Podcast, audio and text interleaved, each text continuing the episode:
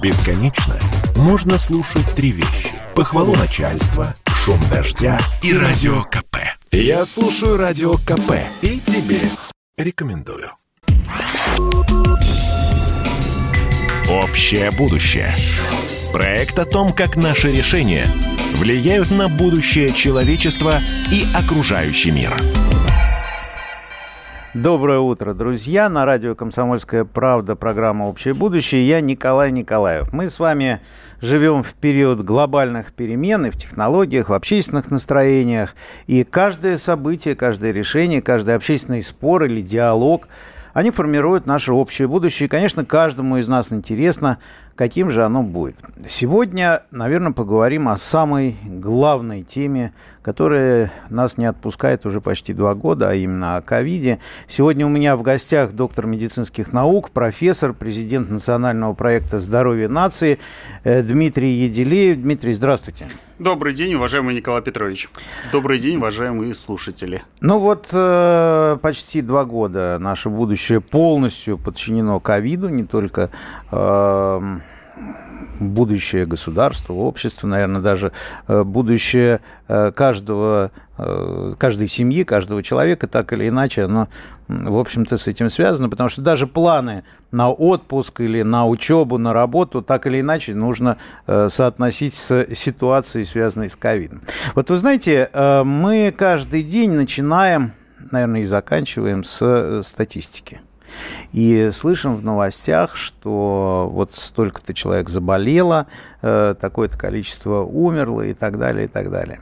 Вот мы воспринимаем эти цифры, даже иногда не задумываясь, а что же они означают. Эм, откуда они берутся? Как э, эта статистика считается, что именно она демонстрирует. Но ведь это, наверное, самое главное, потому что в зависимости от того, э, какая статистика, насколько она адекватна, э, можно принимать или иные решения, да, и они будут, будут, будут эффективны или нет. Ну вот я пример хочу привести. Сейчас в России более 7 миллионов 870 тысяч выявленных случаев заболевания. Страшная цифра? Ну, несомненно, страшная. Однако вот эти почти 8 миллионов – это цифра, которая получается нарастающим итогом. То есть за всю историю ковида в нашей стране заболело 7 миллионов 870 тысяч человек. С учетом того, что ковид, похоже, с нами навсегда – то если мы ведем вот такую статистику, то мы рискуем, что через какое-то количество времени, там, через несколько лет, у нас количество случаев может э, превысить количество людей, живущих в нашей стране. А если бы мы вот таким образом вели статистику э, с начала истории диабета или гриппа или еще какой-либо болезни, то вот эти цифры э, по ковиду, наверное, это была бы вообще просто э, ерунда. Каким образом все-таки ведется статистика сейчас, насколько она показывает реальную картину и как ее вообще читать? Николай Петрович, ну я отвечу очень жестко, вы меня простите, несмотря на утренний эфир и то, что люди в благостном настроении, статистика никакая, она недостоверна, она неправдивая. А, ну, давайте я вам приведу простой пример. 45% населения Российской Федерации сейчас имеет антитела к коронавирусу. Это означает примерно, ну, на вскидку 67-70 миллионов человек имеют антитела. Из них привитых привитых примерно 45 миллионов. Ну, 47 а, возможно привиты, возможно, да, а, потому что, давайте говорить откровенно, в Российской Федерации достаточно много фальшивых сертификатов, огромный объем, уже рынок сформировавшийся поддельных сертификатов, когда люди не хотят делать вакцину, но хотели бы а, иметь некую бумажку, чтобы заходить свободно в ресторан. Ну, что мы будем друг другу врать э, в прямом эфире, тем более вам.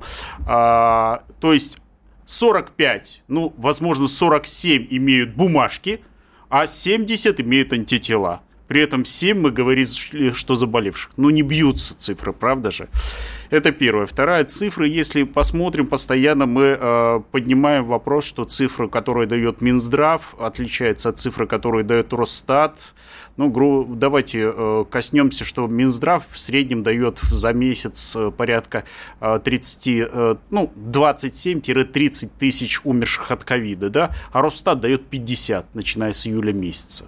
Ну вот, кстати, вопрос э, тоже, как считается. Я в свое время, когда писал э, книжку «Антиманипулятор», книга о таких бюрократических э, фокусах с цифрами, со статистикой, с цифрами официальной отчетности, вот я был поражен, насколько при одной и той же реальности статистика может показывать абсолютно разные картины. Ну, например, смертность от дорожно-транспортных происшествий. Вроде такая элементарная э, вещь. Но если присмотреться, то э, какие-то страны включают в э, эту статистику тех людей, только тех, кто погиб непосредственно в, а, момент ДТП, Какие-то страны включают в статистику умерших в результате ДТП в течение трех дней, есть в течение месяца. И, соответственно, вот вроде реальность-то одна, а представить ее можно абсолютно по-другому. И если мы говорим о статистике э, смертности от ковида, ну, кстати, начнем с того, что, наверное, смертность и летальность, это тоже нужно объяснить, что это такое, потому что я вот э, смотрел, если летальность, то это около 3%. Если смертность, то порядка 0,15% э, от э, населения страны. То есть это тоже такое, такое ну, игра, что ли. Вот каким образом считаются смерти от ковида? Это непосредственно те, кто умер, или те, кто умер в том числе от побочных каких-то явлений? А если выписался уже из больницы и умер там, от тромбоза, это считается смертью от ковида или нет? Нет, Николай Петрович, смертью от ковида считаются только те, кто поступили в больницу, либо э, получили положительный ПЦР-тест, который зарегистрирован, потому что я знаю э, по своей медицинской практике массу случаев, когда ПЦР-тест был положительным, почему-то человек не появлялся, особенно это частные различные лаборатории, не появляется ну, в неких базах данных. Это объективная реальность. И поэтому мы считаем только тех, кто умер. Вот, знаете, взяли анализ, есть ковид, умер. Ковид ковидной смертной. Если взяли анализ нет ковида, то ставим внимание неуточненной теологии. Непонятно. То есть ковид видим, а анализ отрицательный, это не ковид. Это первое. Ну и то, о чем вы говорите. Вышел с, со стационара, э, у меня был случай, чиновник вышел со стационара, на первый день рабочий поднялся, поднимался на второй этаж, ну, к себе в рабочий кабинет, э, тромбоз, остановка сердца, умер. Это уже не ковид. А если говорить вот то, что вы говорили о манипуляциях со статистикой, давайте сделаем простую вещь. Если мы возьмем количество заявляемых у нас в день а, заболевших и имеющих антитела, ну то есть вот эту сумму, то окажется, что статистика занижена в 3-4 раза. Это означает, что и статистика по смертности у нас будет занижена как минимум в 3-4 раза, а возможно и больше, потому что это люди, которым не оказывается медицинская помощь. При оказании медицинской помощи мы хорошо понимаем, что смертность падает, ну, как минимум в 8 раз. Ну, а не пора ли вообще как-то э, опубликовать вот эту методологию? Где-то с ней можно ознакомиться, как действительно э, ведется статистика медицинская в отношении ковида? Николай Петрович, это государственная тайна. Я думаю, что если вы как депутат сможете озвучить государственную тайну нашей страны, а, мы будем вам, врачи будут очень вам благодарны. Ну, я боюсь, что даже, даже депутат Государственной Думы вряд ли сможет получить эту информацию. Я поэтому и спрашиваю э, специалиста, потому что действительно э, мы видим, что да, действительно какая-то методология есть. И э, что-то она показывает уже на протяжении почти двух лет. Но вот что именно, конечно, это очень хотелось бы понять, потому что от этого зависит принятие решений не только на государственном уровне в том числе принятие решений людьми в отношении той же самой вакцинации. Ну вот, кстати, тоже э, в отношении вакцинации есть масса цифр, которые так или иначе используются, в том числе и в средствах массовой информации. Одна из них – это эффективность вакцины. И говорят, что вот эффективность вакцины, там, допустим, 90 с чем-то процентов. Э, я понимаю, что когда мы говорим о том, что происходит, ну, то есть уже факт, да, количество заболевших, мы их можем зафиксировать, то тогда какая-то статистика может э, быть достаточно объективной. Если мы говорим о случаях, которые не произошли, то возникает масса вопросов. Ну, например, человек привился и не заболел. Но если бы он не привился, может быть, он тоже бы не заболел. Вот каким образом мы э, считаем вот эту эффективность, насколько мы ей можем доверять и э, вообще показывает ли она что-либо? Тем более, что сейчас нету никаких э, данных о каких-то, я не знаю, там побочных эффектах и так далее. Уважаемый Николай Петрович, э, на самом деле вы задали очень серьезнейший вопрос, для нашей страны серьезнейший. Это не касается, например, таких стран, как Израиль, США, Германия, где статистика полностью прозрачна, понятна по осложнениям, по всему. Мы этот, кстати, вопрос подняли а, в пятницу на прошлой неделе перед вашим вице-спикером а, господином Толстым. А, почему засекречена статистика, даже одна с медицинских работников? Мы объективно имеем статистику всего по 22 тысячам человек, вакцинированных спутником ВИ. Статистику по достоверную, подтвержденную статистику по остальным вакцинам мы до сих пор не получили. Мы ожидаем ее уже год. Нам обещают, что мы все покажем, все расскажем. Ну, Дмитрий, вот пока... ну вот так как это сложный вопрос, мы сейчас буквально на минуту прервемся и продолжим разбираться в этом сложном вопросе. Давайте так и сделаем. Общее будущее. Проект о том, как наши решения влияют на будущее человечества и окружающий мир.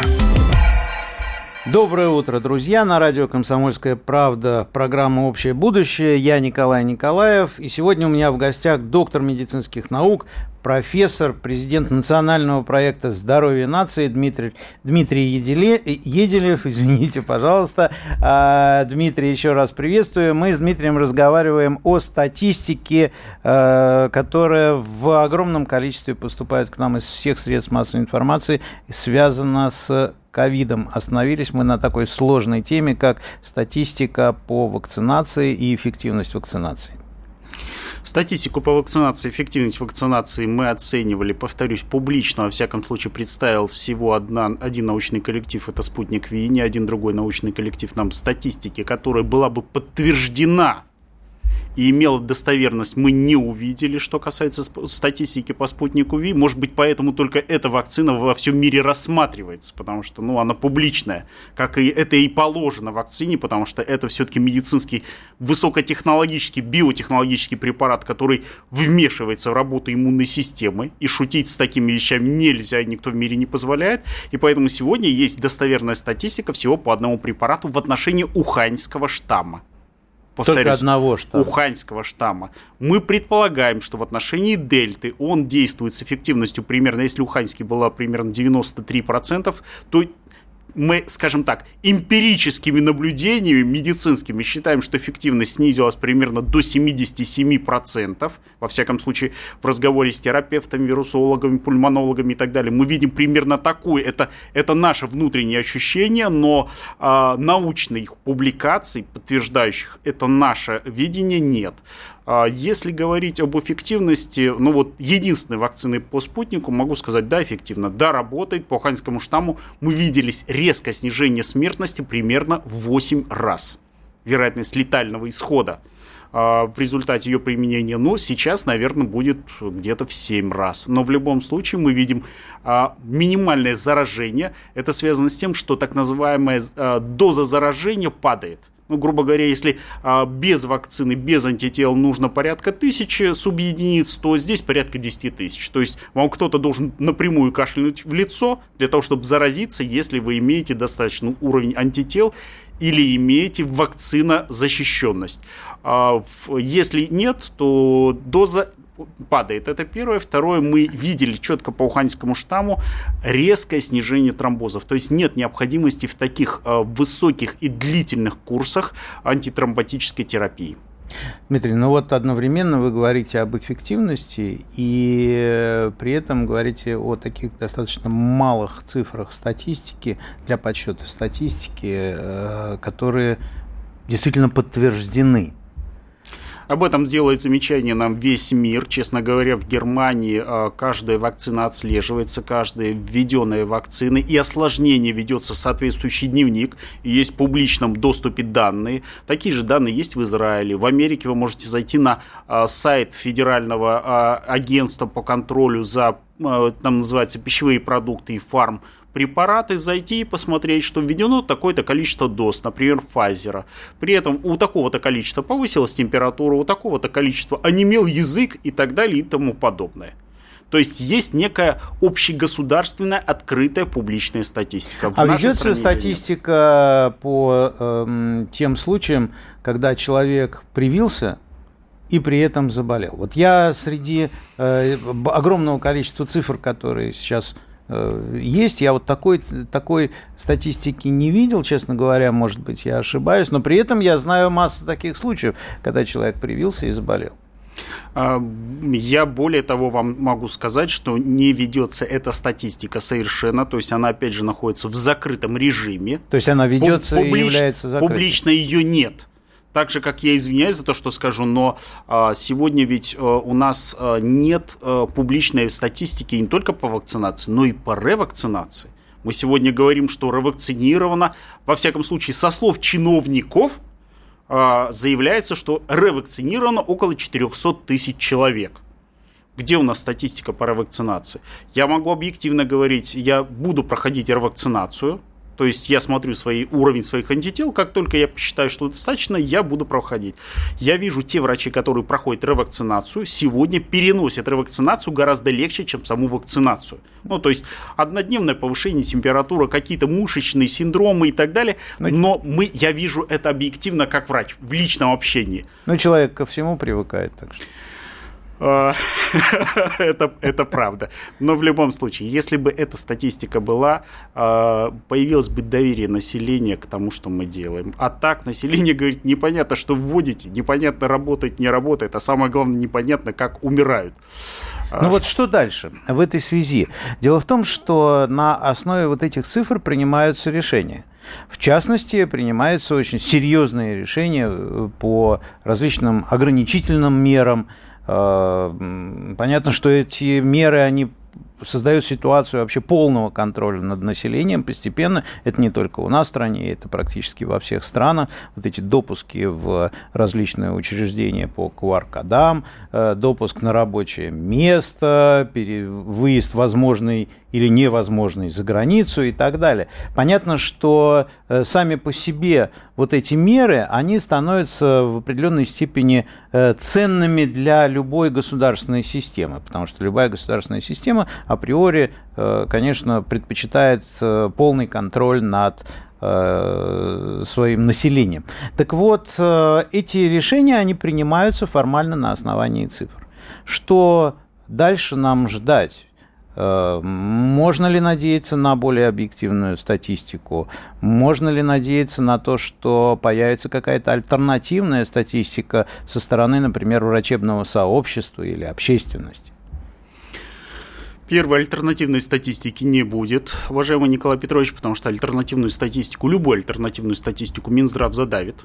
Давайте говорить откровенно и честно. Это первое. Второе, что касается определенных государственных мероприятий, я, например, вам могу сказать, что введение QR-кодов, QR-допуски э, на территории Китая сыграли огромную роль. То есть китайцы мгновенно практически обрезали э, вторую волну. Она у них была, как я думаю, аккуратно скажу. Просто я в некоторых обменниках китайских врачей нахожусь. Я думаю, что у них идет и четвертая волна просто там тихонечко скрываются, но в любом случае они срезают достаточно эффективно. Вот так называемые ковид-фри зоны, которые они создали, которые мы предлагали создать, в том числе многие страны на самом деле создают, это работает, когда э, нет необходимости носить маски, где люди уверены, что они вакцинированы, люди уверены, что у них высокие уровни антител, им нет необходимости в том объеме, который в обычных условиях ограничивает свою жизнедеятельность.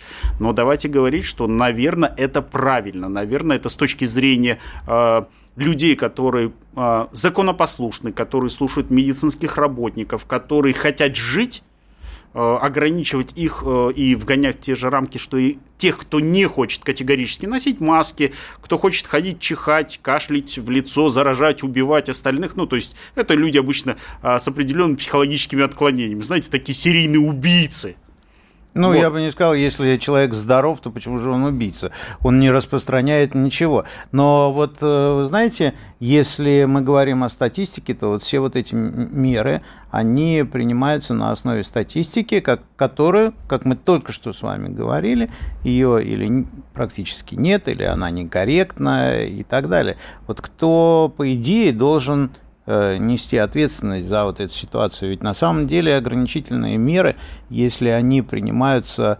э, на основе каких-то ложных утверждений, это в том числе очень серьезные удары по экономике и по личному пространству, по многим аспектам. Ну, давайте мы вернемся к статистике. Я сейчас озвучу э, цифры, которые, Николай Петрович, вы прекрасно знаете. Цифры уменьшения численности населения Российской Федерации за 2000, э, за прошлый год. За прошлый год, 2020 год, Российская Федерация потеряла суммарно миллион двести своих жителей. Э, все очень просто. Это больше, чем обычно. На это 1 миллион, на 1 миллион 200 да. тысяч больше, чем обычно. Все очень просто на самом деле. Э, мы уменьшились на 700 тысяч, но мы приняли 500 тысяч новых граждан.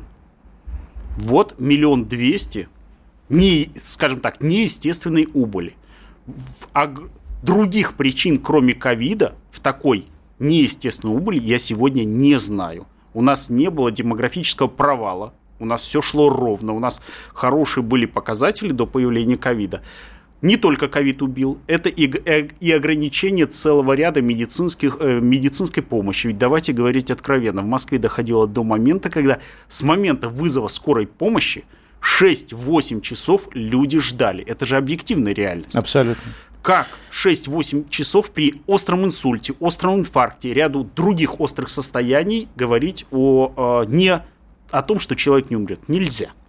Э, это точно. Ну что ж, друзья, конечно, ситуация очень-очень непростая. Человечество столкнулось с вызовами, которых раньше не было, и тем более нам, наверное, важно обсуждать все эти вопросы открыто, не бояться признавать ошибки, исправлять их, и, конечно, иметь базу для принятия решения. В гостях у программы «Общее будущее» на радио «Комсомольская правда» был доктор медицинских наук, профессор, президент национального проекта «Здоровье нации» Дмитрий Еделев. Я Николай Николаев. Все наши программы вы можете посмотреть и послушать у меня на YouTube-канале Николаев подкаст. Всем удачи, берегите себя в это непростое время, берегите свое здоровье, думайте и никогда не оставайтесь равнодушными. До встречи. Общее будущее. Проект о том, как наши решения влияют на будущее человечества и окружающий мир.